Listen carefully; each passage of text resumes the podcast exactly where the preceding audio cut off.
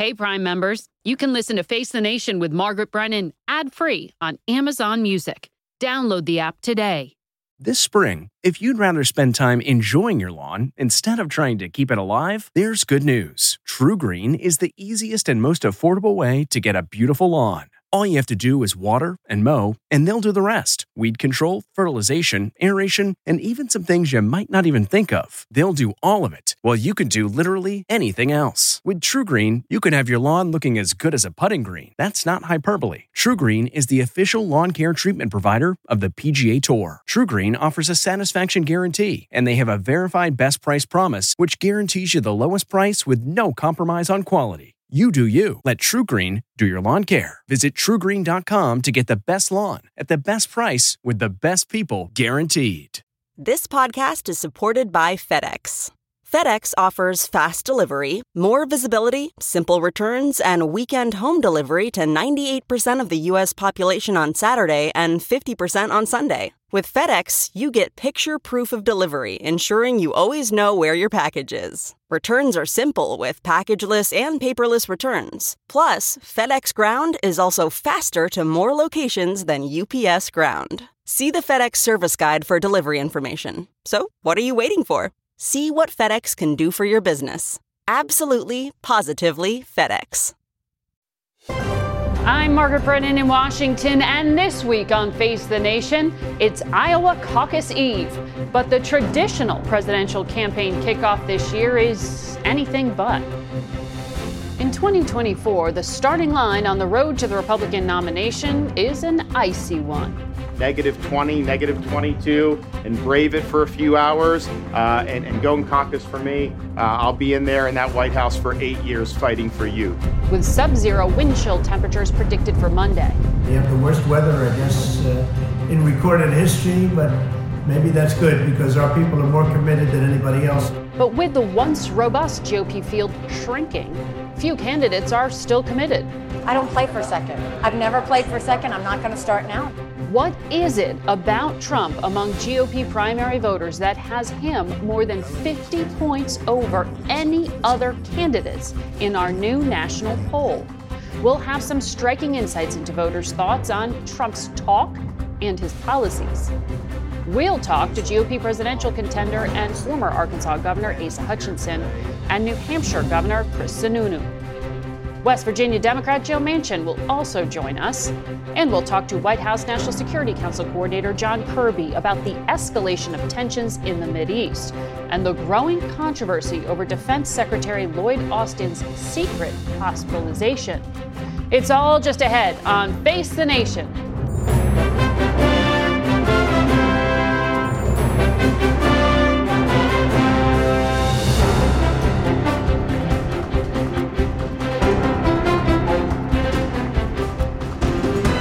Good morning and welcome to Face the Nation.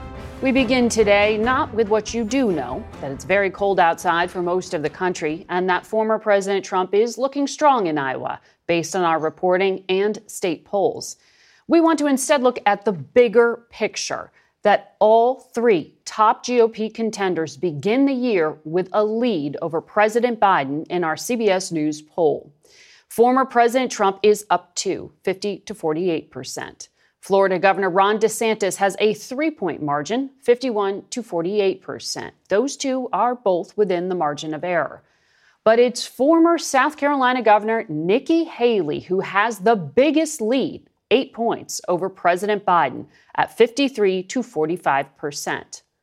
We turn now to CBS News Executive Director of Elections and Surveys, Anthony Salvanto, to tell us more. Anthony, good to have you here. Good morning. That's a pretty dramatic advantage for Haley over Biden. Why is she outperforming him instead of Trump or DeSantis? Republican voters think it's Trump who has the best chance for them to beat Biden. Maybe they haven't seen this poll yet. But look, Haley is on qualities that people say they want in a president, better or about even with Biden. Things like empathy, things like ability to compromise and toughness, where she leads and does just as well as the other two, DeSantis and Trump, right? The other part of this, Margaret, is just on straight demographics. She does well with women. She does better with independents. She does better getting people to cross over from Biden 2020 to her. All of that reflects some of Biden's underperformance with his Democratic base. And then finally, this point on the economy. We still see voters telling us, really by two to one, that they feel like they might be worse off under Biden than better off financially. And that's important because it reflects this ongoing sting of what's happened with him and his ratings after inflation. Even though voters are starting to say, like, they think the economy is starting to stabilize, a little bit of improvement there, he's not getting the political benefit from that, partly because it's about the rate of change. Inflation is slowing, but prices are still high. Right. And that doesn't look like it's his argument is resonating that well right now. But voters may not see this hypothetical head to head matchup um, because your poll found President Trump with his biggest lead among GOP primary voters nationwide thus far this cycle 55 points.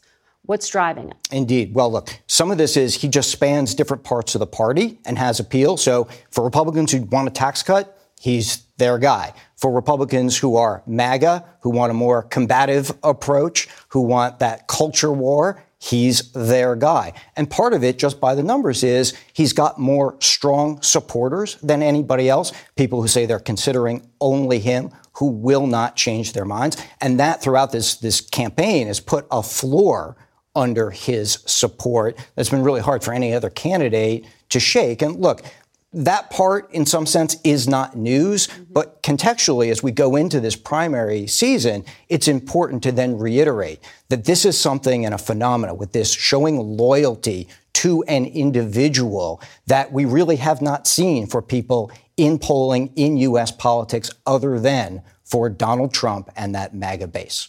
So, what about the content of what he is saying and his platform? I mean, he constantly says, I am your retribution, for example. What do voters think that means? Well, the important thing here is comparing people who call themselves MAGA to the rest of the party because the MAGA base is much more likely to say they like that idea, the idea of punishing or going after his political opponents if he gets into office. Um, these are the kinds of things that get the other campaigns to talk about authoritarianism, things that are potential threats to democracy. But in, in the eyes of the MAGA base, they bought the narrative that the election was stolen. They want to see pardons for the January 6th rioters. And all of that means to them that they've had something taken from them and they're trying to push back against it. And Donald Trump is their vehicle for that. He's channeling something there. Yes. But what about uh, rhetoric like his remarks that immigrants are poisoning the blood of our country? A majority of Republicans say they agree with his statements. And it, we looked at it both ways. When we told them Donald Trump said it, even more agreed with it, so he has that effect. But they agreed with it anyway, even when we didn't note that Donald Trump had said it. And look, that's important because it also speaks. That's tremendous. it, it is. And I, I think it speaks not just to issues with the border, but also to larger issues of race in this campaign. And I'll point it out this way. When we ask people what they think of diversity efforts in the U.S., the people feel that diversity efforts in the U.S. have gone too far are overwhelmingly voting for Trump. The people who feel that they haven't gone far enough are overwhelmingly for Biden. And that tells you what that role of race is in the campaign. And that's an important dynamic, not just when we look at the strong Trump support, but what sets up one of the key narratives going forward in the 24 campaign. Fascinating. Anthony Salvanto, thank you. Thank you. Our CBS Mornings anchor Tony Dokoupil is in Iowa and spoke yesterday to former Governor Nikki Haley. Iowans sometimes make their decision very late. Yes. This is still a, an open ball game. Yes. What's your closing argument to them? Yeah, I mean, the closing argument is let's get rid of the chaos. Let's leave the old names of the past and let's move forward with a new conservative leader that's going to get our country back on track. We can't go through four more years of chaos. We can't go through Trump or Biden anymore. Everybody, 75% of America has said they don't want a Trump Biden rematch. So I think we need to go forward and give them something else, and that's what we're trying to do is give them a new option. I've been talking to voters for the past two weekends, and a lot of voters like you very much, Yay. but they say they're hoping you'll be a VP this time around. A VP, do you know who? How do you feel about that? I don't play for second. I've never played for second. I'm not going to start now. I'm not interested in being vice president. I'm running to be president, and I'm running to win, and we will. What's your message to those voters in particular who like you enough to be VP, but right now are still stuck on Donald Trump? Well, I think, look, if you want four more years of chaos, that's what you're going to get. But what's more concerning is if you look at those head to head polls, Trump and Biden are pretty much even. It's going to be a nail biter of an election. We're going to be holding our breath. I don't want a President Kamala Harris. To talk more about the state of the contest, we turn to our CBS News political team in Iowa, Ed O'Keefe, Robert Costa, and Major Garrett. They're at GOP headquarters in Des Moines, and Amy Walter of the Cook Political Report is here with me in studio. Ed, I want to start with you. What's driving the decision of these Republican voters in Iowa?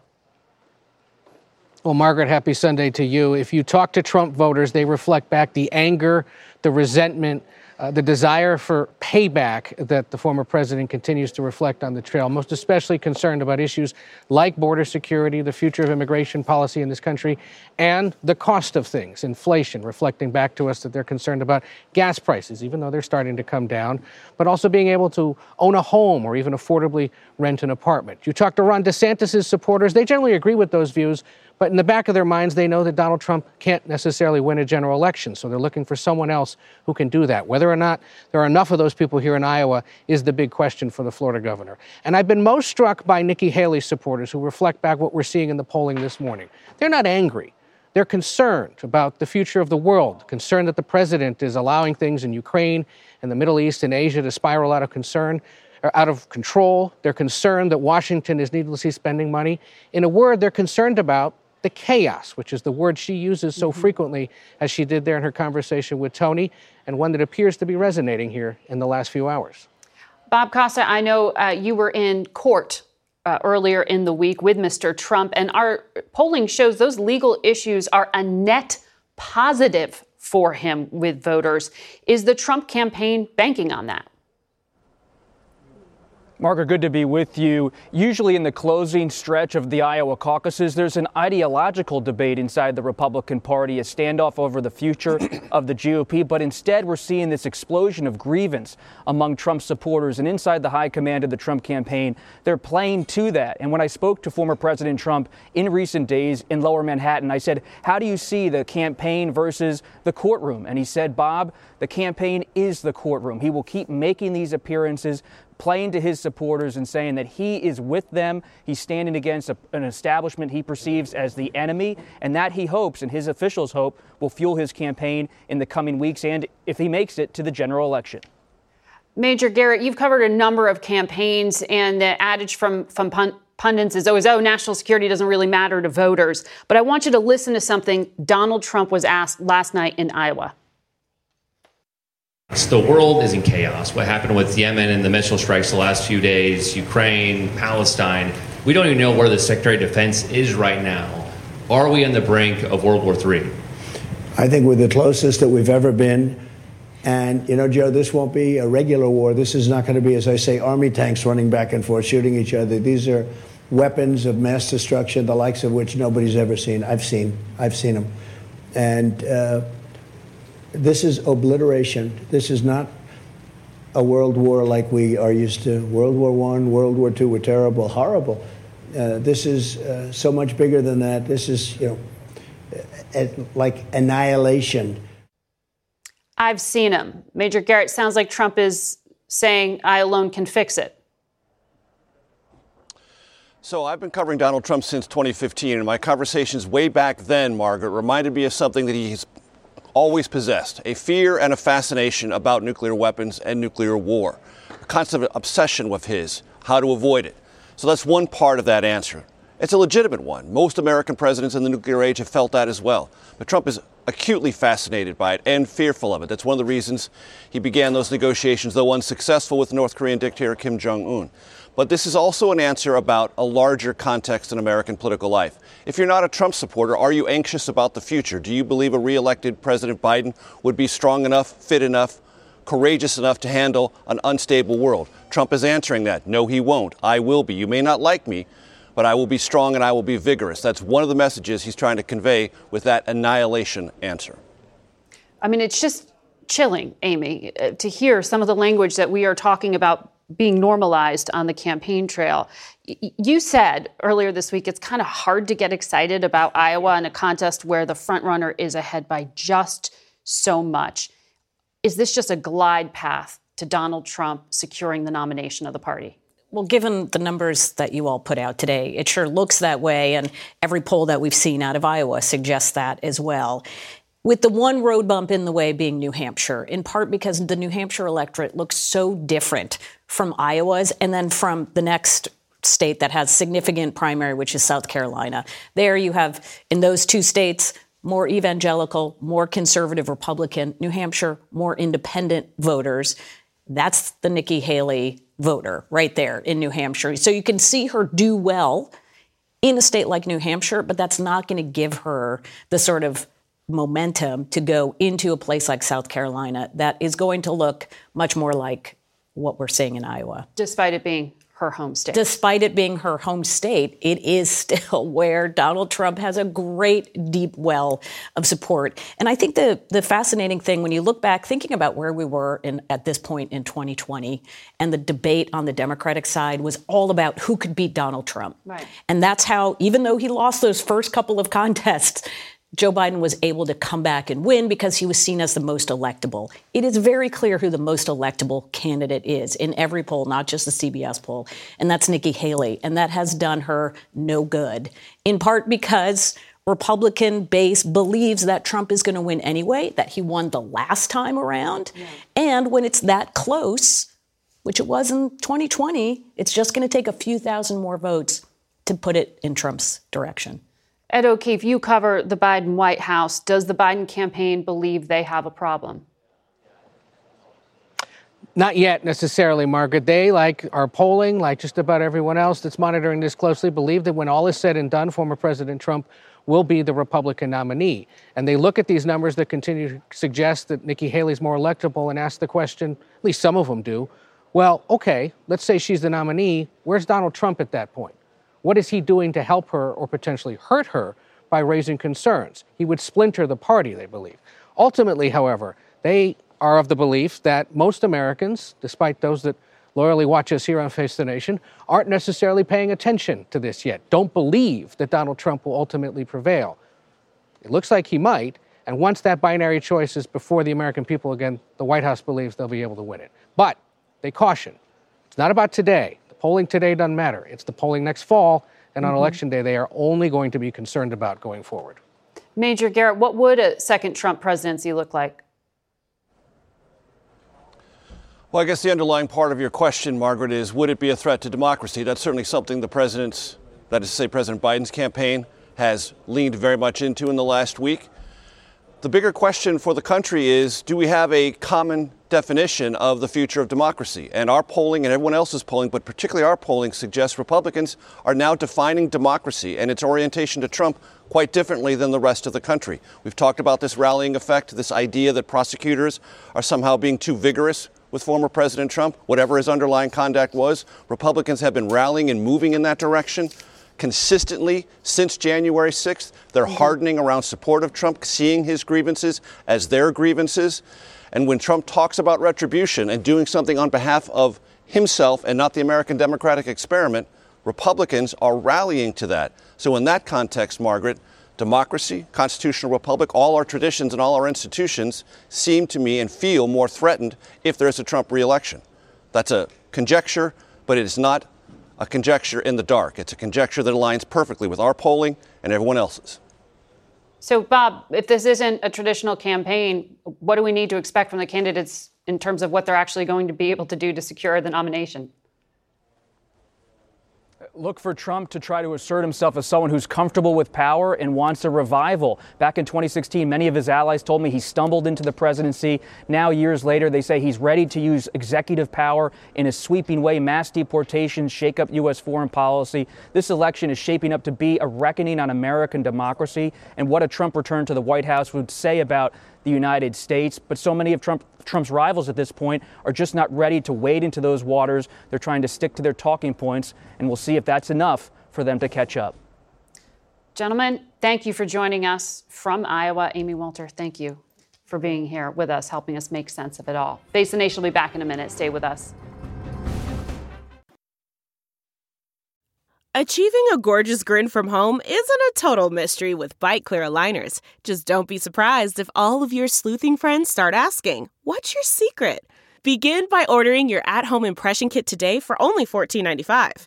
Byte clear aligners are doctor directed and delivered to your door. Treatment costs thousands less than braces. Plus, they offer flexible financing, accept eligible insurance, and you can pay with your HSA FSA. Get 80% off your impression kit when you use code WONDERY at Byte.com. That's B-Y-T-E dot com. Start your confidence journey today with Byte. the comfort of your favorite seat is now your comfy car selling command center, thanks to Carvana. It doesn't get any better than this. Your favorite seat's the best spot in the house. Make it even better by entering your license plate or VIN and getting a real offer in minutes. There really is no place like home. And speaking of home, Carvana will pick up your car from yours after you finalize your offer. Visit Carvana.com or download the app and sell your car from your comfy place. We're joined by West Virginia Senator Joe Manchin. Senator, good to have you here. Good to be with you, Margaret. In person. You've yeah. known Joe Biden for a very long time. You've known Donald Trump. What does Biden need to do to reverse this trend? Well, I think basically speaking to the American people on what has been accomplished, what they want to accomplish, mistakes they've made, and how they're going to correct them. People just want to know the truth. You know, if you made a mistake, say, hey, we made a mistake. We tried something and it didn't work out. I think they moved too far to the left. They need to come back to the center or center left. That's where America is. America is between the centers center left, center right. That's where most of the voters are, and that's where the decisions on who's going to be elected, that's what's going to happen. It's not going to happen from the extremes, but we're playing off of the extremes. Mm-hmm. That's what people are just worn out. Enough is enough. Well, and you've said enough for you. You are leaving Congress. Right. Um, I've but, tried everything I could. I'm going on my 14th year, and I've done everything. I can tell you, we cannot fix it. Well, you haven't tried everything. You know that question. well, we cannot fix it in Washington. It won't be mm-hmm. fixed because the business model. And that's what my daughter Heather and I put together, Americans Together. Right. And the reason for that is trying to give people hope in the middle that they have a voice and a place to go. Well, you said you're trying to travel the country yeah. and suss out this moderate group. Where, where do you direct them? What do you do? You have them well, right now. This is this is not this is not a short game. This is a long game, right? If you're going to get, it's, it's a character of the person you send to Washington, who you're voting for, and within your state or your district, and if that person has the character to where they put uh, they put their country before their party, yeah. they put uh, their service before themselves, all these types of things, and people can detect that but they have to ha- get that person in the game. And right now, with the gerrymandering, the way it's con- controlled, you 380 to 390 districts already cooked. You've got uh, uh, the whole thing as far as the primaries, how could, you could change those to more of a majority primary, mm-hmm. uh, an open primary, if you will. It gets a person doesn't have the political backing maybe or the fund financing, but has the best character and the best ideas, gives them a chance. There's many ways it can be done, but it has to be really pushed from the outside. The business model in Washington is too darn good for the Democrat and Republican parties. They're doing too good. They're getting rewarded for bad behavior, and too much money's coming in. You're trying to push President Biden towards the middle. Love to. You you've said he's been pulled so yeah. far to the left, to the extreme left, as far as liberal, makes no sense at all. It's not the person we thought was going to bring the country together. That's pretty harshly critical. well, I, I mean, con- it's constructive criticism. Uh, let me let me make very clear. Uh, I love my country too much to vote for Donald Trump. I love my country too much, and I think it would be very detrimental to my country.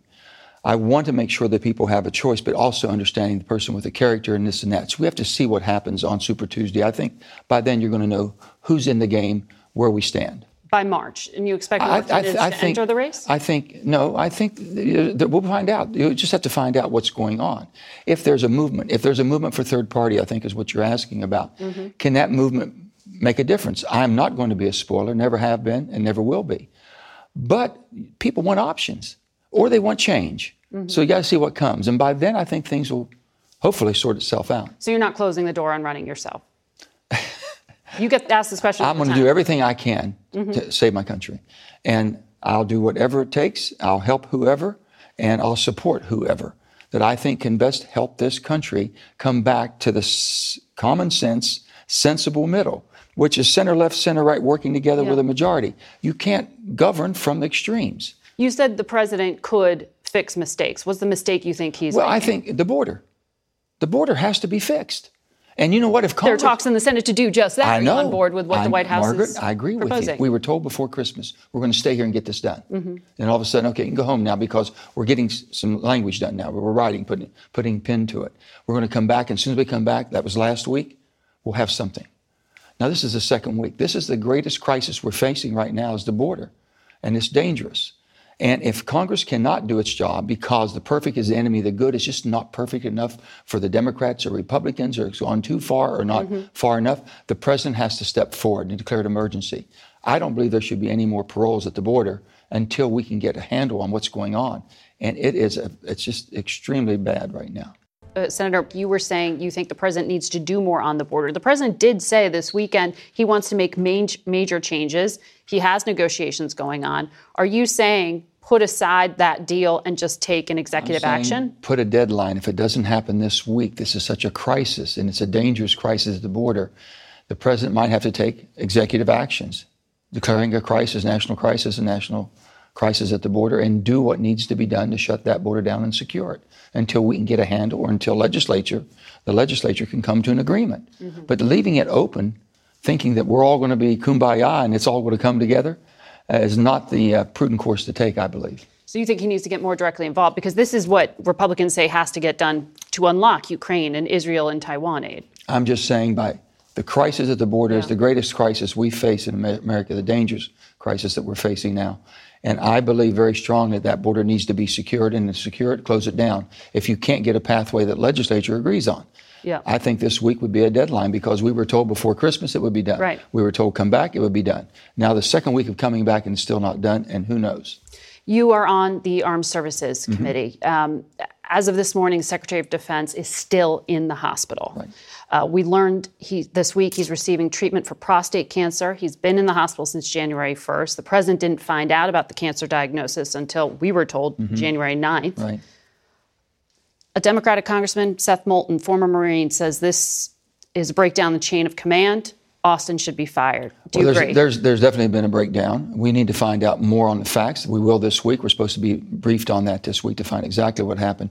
But let me just say, my, my prayers are with Lloyd Austin and his family uh, for his speedy recovery and full recovery. Here's a man's dedicated his entire life to the defense of our country. If a mistake was made, we can fix that. Was there a breakdown and basically was, we were left rudderless? I don't believe so, but we'll find out. Decisions can be made later, but you don't change right now and you don't throw a person out Mhm. that has dedicated his entire life and done a good job of giving everything he has to it. He said he's he made a mistake. He shouldn't Right. have done it. Okay? President Biden said it was a lapse in judgment. Most certainly. But in terms of national security, the fact that there seems to be this confusion or lack of communication with the White House by the Pentagon, does that trouble you? Well, let me just say this. We saw the, the attacks on the Houthis back. Okay, that's been a coalition being put together. That took coordination. Somebody's still operating, okay, even in this lapse that we see. But before I'm going to draw fire on that or make a decision, I want to see the, re- the rest of the facts. Mhm. And is corrections being made? And has it been there for some time and it just happened to come up come up at this time when a person who's very private made a mistake, thought he had a very simple procedure, or it wasn't as serious as it turned out to be. So we can fix all that. But here again, his health and well being is what I'm most concerned about, and his dedication to our country. I think we owe something to make sure we have the facts before we put politics. Politics is always going to ask, go go for someone's head, always does. And this toxic atmosphere is what people don't like anymore. Yeah. So just have some civility to how we handle handle ourselves and our con- concerns we have for people. We are definitely for civility. Senator, you're welcome back anytime. Thank you, Margaret. We'll be right back. The comfort of your favorite seat is now your comfy car selling command center, thanks to Carvana. It doesn't get any better than this. Your favorite seat's the best spot in the house. Make it even better by entering your license plate or VIN and getting a real offer in minutes. There really is no place like home. And speaking of home, Carvana will pick up your car from yours after you finalize your offer. Visit Carvana.com or download the app and sell your car from your comfy place. Delve into the shadows of the mind with Sleeping Dogs, a gripping murder mystery starring Academy Award winner Russell Crowe. Now available on digital. Crowe portrays an ex homicide detective unraveling a brutal murder he can't recall. Uncovering secrets from his past, he learns a chilling truth. It's best to let sleeping dogs lie. Visit sleepingdogsmovie.com slash Wondery to watch Sleeping Dogs, now on digital. That's sleepingdogsmovie.com slash Wondery. Today marks 100 days since Hamas led a brutal attack on Israel. Our Charlie D'Agata reports on the growing conflict in the Middle East. Just days after the massive U.S. led Red Sea assault involving American F 18 fighter jets and British typhoons taking off from Cyprus. Houthi militants carried out drills in Yemen yesterday, less a serious military flex than a show of defiance. Former Major General Amos Yadlin was the head of Israel's military intelligence and a former fighter pilot who flew several missions behind enemy lines. I have a suspicion that it's not enough, that it's not enough to destroy the capabilities. It may affect the intentions the very escalation the U.S. had sought to avoid a direct military confrontation with Iranian backed adversaries. Four months into this conflict that started over the tiny strip of land that is Gaza has now expanded to a more global arena, including here on the Red Sea retaliation for weeks of Houthi attacks on commercial ships in solidarity with Palestinians in Gaza.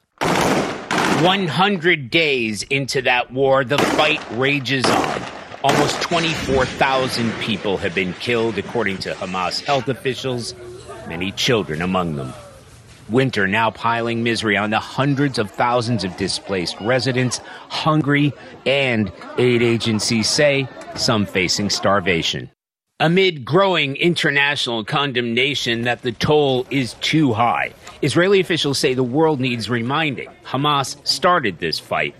This morning, thousands gathered in Tel Aviv for 100 seconds of silence, including the families of those still held hostage, not knowing whether their loved ones are even still alive amid increasing pressure for even a temporary ceasefire. Margaret, Israeli Prime Minister Benjamin Netanyahu addressed the nation last night saying, We will continue this war until the end. We're on a path to victory and we won't stop until we achieve victory. Charlie D'Agata in Israel. We're joined now by Admiral John Kirby of the White House National Security Council. It's good to have you here. Thank you. Um, we received that report about two Navy SEALs missing off the coast of Somalia. They were attempting to board a small ship believed to be carrying weapons from Iran to Yemen. What is the status? As far as we know, that, that search is still ongoing for those uh, for those two sailors that uh, are in the water, um, and uh, we hope to get some updated information today but we're obviously watching this very closely. But this is directly related to what is going on. This was not related to the strikes in Yemen. This was normal interdiction operations that we've been conducting for some time to try to disrupt that flow of weapon supplies uh, to Yemen. So it's not not related to the strikes that we took against the Houthis. But still, um, in this region, the Houthis, as you just mentioned there, say the motivation here is they're trying to get back at Israel's allies. That's a justification they're using for attacking some of these ships. Does the U.S. assess that these coalition strikes will deter the Houthis, or are you bracing for retaliation and an open ended conflict? I think it'd be Pollyannish for us to think that there couldn't or may not be some sort of retaliatory strike by the Houthis. We're watching this very, very closely. We've, take the, we've taken the requisite uh, necessary precautions in the region to make sure we're ready for that if that should occur. These strikes were meant to disrupt and disgra- degrade their ability to conduct these strikes. Um, and so we think that we had good effect on that. We're still assessing uh, the battle damage assessment of those strikes, but we think we had good effect. Uh, we'll see what happens. The, the Houthis have a choice to make here now, Margaret. Uh, and the right choice is to stop these reckless attacks. And no matter what they say, this is not about uh, punishing Israel. I mean, one of the ships they took a shot at yesterday was Panamanian flagged and it was taking Russian oil. It had nothing to do with Israel. So it, it, may be an open ended conflict. We don't know if deterrence has been established. Nobody wants a conflict with the Houthis. We're not looking for a conflict with Yemen here. We're trying to get these attacks to stop. So you used to work very closely with the Defense Secretary Lloyd Austin. Yes. Um, and as we were just talking about, everyone is hoping he pulls through this battle with cancer uh, healthy and strong. But why is he still in the hospital if he's able to work? Why does he still need to be at Walter Reed? Well, again, I'm not I'm not his physician, so I want to be careful. But my understanding is that his, his he's following his doctor's orders and in consultation with their views in terms of what kind of additional care he needs. Um, and we'll we'll see you know when he can get released. But obviously, they still feel like he he may need some additional care. I understand uh, that uh, part of that is just physical therapy. So, okay, does the president talk to him on a daily basis? Because I think one of the things that surprised a lot of people, knowing what a tinderbox the Middle East is, Europe is, and the concern about China, was how infrequently there was direct contact between the White House and the defense secretary for that entire period of time at the end of December through January. There's routine, regular communications between the president and the secretary of defense, as well as well as the secretary of state.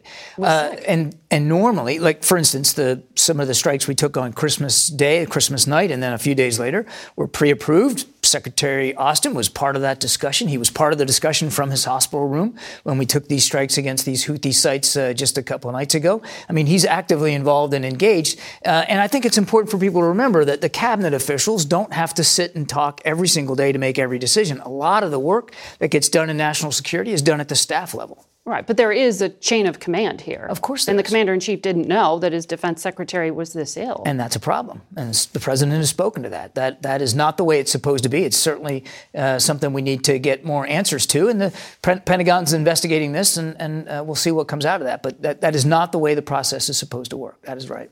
Um, you know, as we acknowledge here, it's been 100 days since that Hamas attack on Israel that sparked uh, where we are yeah. now. Um, does the U.S. need to press Israel harder to move into the low intensity conflict they say they intend to move towards? I can tell you, and Secretary Blinken just came from the region, uh, that we have been talking to them intensely about a transition to low intensity operations. We believe it's the right time for that transition, uh, and we're talking to them about doing that. Now, they have done some precursory steps to try to kind of get to that point. They're pulling some troops out, they're relying a little less on airstrikes, uh, but we believe that, look, any military campaign you go through phases. And the next logical phase here, as they have put pressure on Hamas leadership, is to get to lower intensity operations, more targeted, more precise raids, yeah. less airstrikes. Uh, we believe it's time to make that transition, and we have had that conversation with them. Time to make that transition because it's now a detriment to U.S. national security to be giving them cover for this long? Because it's the right thing to do in this military campaign against Hamas. They have put pressure on leadership. They have gone after that leadership. They have been able to go after some of the resourcing and infrastructure that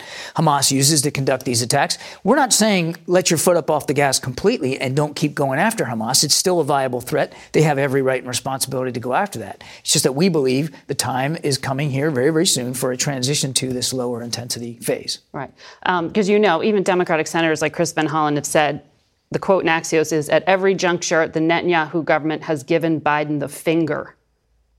That the White House is just being told, we don't care.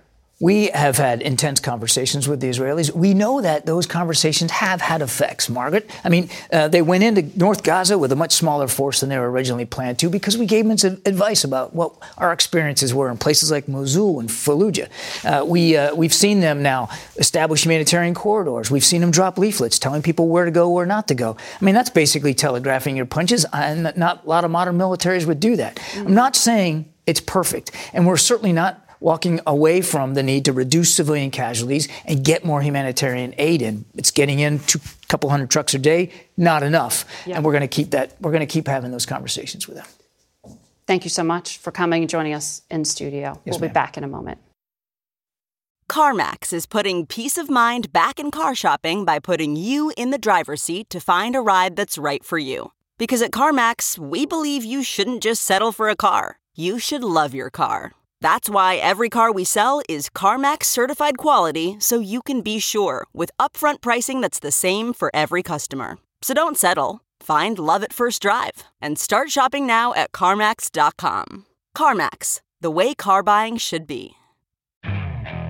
Okay, picture this. It's Friday afternoon when a thought hits you. I can spend another weekend doing the same old whatever, or I can hop into my all new Hyundai Santa Fe and hit the road. With available H-Track all-wheel drive and three-row seating, my whole family can head deep into the wild. Conquer the weekend in the all-new Hyundai Santa Fe. Visit HyundaiUSA.com or call 562 for more details. Hyundai, there's joy in every journey. We go back now to the Republican presidential primary contest and candidate Asa Hutchinson, who is joining us from Des Moines. Uh, you were, sir, a two term governor. You helped found Homeland Security. You ran the DEA. You were a member of Congress. But Donald Trump has remade your party. Um, how do you define who your supporters are? Well, first of all, you're correct. Uh, he has redefined uh, the Republican Party and not in a good way. And uh, whenever you look at what I'm trying to do, is draw attention to the fact that Donald Trump is a a weak candidate for us uh, going into the general election. I think the CBS poll that you uh, cited today reflects that. Uh, the one person that ought to enjoy that poll is Joe Biden, with Trump having that kind of a lead in the primary. My responsibility and other candidates is to take on the front runner if you don't agree that he's the right one. We've been doing that, and there might be a short term price for that, but long term, fear, uh, fear mongering and grievances only take you so far. And so that is uh, the sign of a weak candidate as you go further into this election year. So the voice is critically important uh, to alert people that we can't mislead our voters and say January 6 was uh, somehow uh, a patriotic act. It was an attack on our Capitol, the rule of law, and Congress. And we cannot buy into that misleading by Donald Trump. So, uh, sir, our, our, CBS polling shows 81% of Republican primary voters say they agree with the statement that immigrants are poisoning the blood of the country. Uh, what do you think of that statement, and, and why is that resonating with self identified Republican voters? Well, because there's incredible concern about the border. Uh, it, as you talk to voters here in Iowa, their number one concern is the economy. Equal to that is border security. And so uh, I don't like his inflammatory language. I would never use that. Uh, immigrants are important to our country, but we have to have the legal process, and people are upset uh, with the Biden administration and the porous border. That's why I can make the case effectively that I'm the only one running for president who's actually had that responsibility of securing the border. That resonates as well. And I would rather talk about it in terms of what we need to do versus uh, the pejorative rhetoric that really uh, misleads people and hurts people. Fentanyl is driving one of the deadliest drug crises in this country's history. Um, and most of that, I think you know, comes in through those legal ports of entry into the United States. But most of your competitors are squarely blaming China, squarely blaming Mexico. They do have roles here, as you know. But how would you deal with the overall crisis in America? Well, uh, you have to do it by partnering with Mexico to go after the cartels who are responsible for bringing the fentanyl in. They should be declared foreign terrorist organizations. But your point is very well taken. Uh, they're smuggling that through the ports of entries. And I saw Senator Manchin talking about we need to close down the border. What's he talking about? Is he talking about the ports of entry or between the ports of entry? Mm-hmm. And surely you don't want to shut down all of our commerce. It would hurt America if we did that. And so we got to use better technologies, and you've got to partner with Mexico and use economic pressure to accomplish that. And then we have we cannot neglect the importance of educating our young people about the risk of buying a Percocet pill on the street and how that could uh, be laced with fentanyl. Yeah. We've got to increase our drug treatment resources. All of that's a part of my plan based upon my experience as head of the DEA. When you say economic pressure on Mexico, are you talking about shutting down temporarily uh, transit between the two, as President Biden had to do in December, or are you talking about putting tariffs on Mexico like Donald Trump says he wants to do? Well, neither. We're going to be returning uh, manufacturing uh, back from uh, China and uh, the president can help lead and say some of that's going to wind up in Mexico, and our economic partnership's important. But as president, I will discourage that return of manufacturing to Mexico if they don't support the rule of law and partner with us. So there's a different different levels of economic pressure, and sure. I think that we uh, have to take strong measures to get their attention to mm-hmm. help us but I think you can do that without hurting American businesses that rely upon that cross border commerce. All right. Asa Hutchinson, thank you for joining us today. And we turn now to Governor and Nikki Haley supporter Chris Sununu, who joins us from Newfields, New Hampshire. Good to have you back with us. You bet. Uh, so, Governor Donald Trump won New Hampshire's primary in 2016. It legitimized his campaign, it helped launch him to the presidency. He's leading again in the New Hampshire polls. So, is this really just about Nikki Haley potentially coming in second place? No, no, not at all. Look, I mean, I, the media has been has told the world that Donald Trump was going to win every state and run away with this. Um, it wasn't even going to be a race. It obviously is a race. Uh, Nikki Haley is the only candidate surging in Iowa and in New Hampshire. Um, you know, the fact that uh, if Nikki can post a, a, strong second here, that would that's great, and we're going to do that. But now there's even a chance of kind of shattering the presumptions that Donald Trump's going to run away with this, and that happens right here in New Hampshire. She can challenge him to beat to win this state, go into her, her home her home state with a uh, nearly a month of campaigning there. Uh, she knows how to win there, uh, and that again just breaks down this uh, assumption by the whole country that it's it, that it's it's Trump's to to be had. So yeah. by doing that, you kind of hit a reset, if you will, on the entire campaign narrative and, and put Nikki right at the top of the heap. So you um, said recently that if your candidate doesn't win the nomination, you would still support the party nominee. But back in June, when you said you personally decided not to run for president, you said if Trump wins, Republicans will lose again. He didn't deliver on his promises to drain the swamp, secure the border, and instill fiscal responsibility. He has numerous investigations. He's peddling conspiracy theories. So, why do you no longer have such a strong conviction? I, I absolutely do. Look, I'll, but you would support him if today. he's the nominee. I would support him, but yeah, I never said I wouldn't support him. I, we never said we wouldn't support the Republican nominee, but understand no, but he's the weakest candidate to go up against Donald Trump. Yeah, but I'm, but I didn't say I wasn't going to support him. Republicans are going to support him. This would be a nail biter race come November. With Nikki Haley at the top, she wins by 10, 10 points. It's a fundamentally uh, different argument because you get the Senate, you get the House seats, you get the governorships, you get all the way down the ticket. The Republicans win. Donald Trump is simply the weakest candidate, um, and so again, that's the opportunity that Nikki brings to the table. Okay.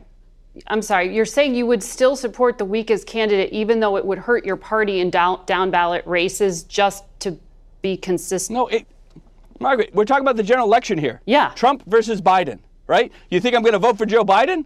What, with what he's done to this country, with what he's done with, with inflation and crushed middle, middle American families, I think Trump's the weakest nominee and would have a, a tough time beating Biden for sure. But we're going to support the Republican nominee. But at the end of the day, that's why Nikki Haley's surging. That's why so many people are getting behind. That's why, again, you can sit, I tell the folks in Iowa and New Hampshire, you can sit on the couch and wait to see what happens, or you can go caucus for Nikki Haley in Iowa. You can make sure you vote in New Hampshire. The higher the voter turnout, the better chance there is of, of, defeating Donald Trump. And that happens. Don't wait for a court case. Don't wait for external factors that aren't going to happen.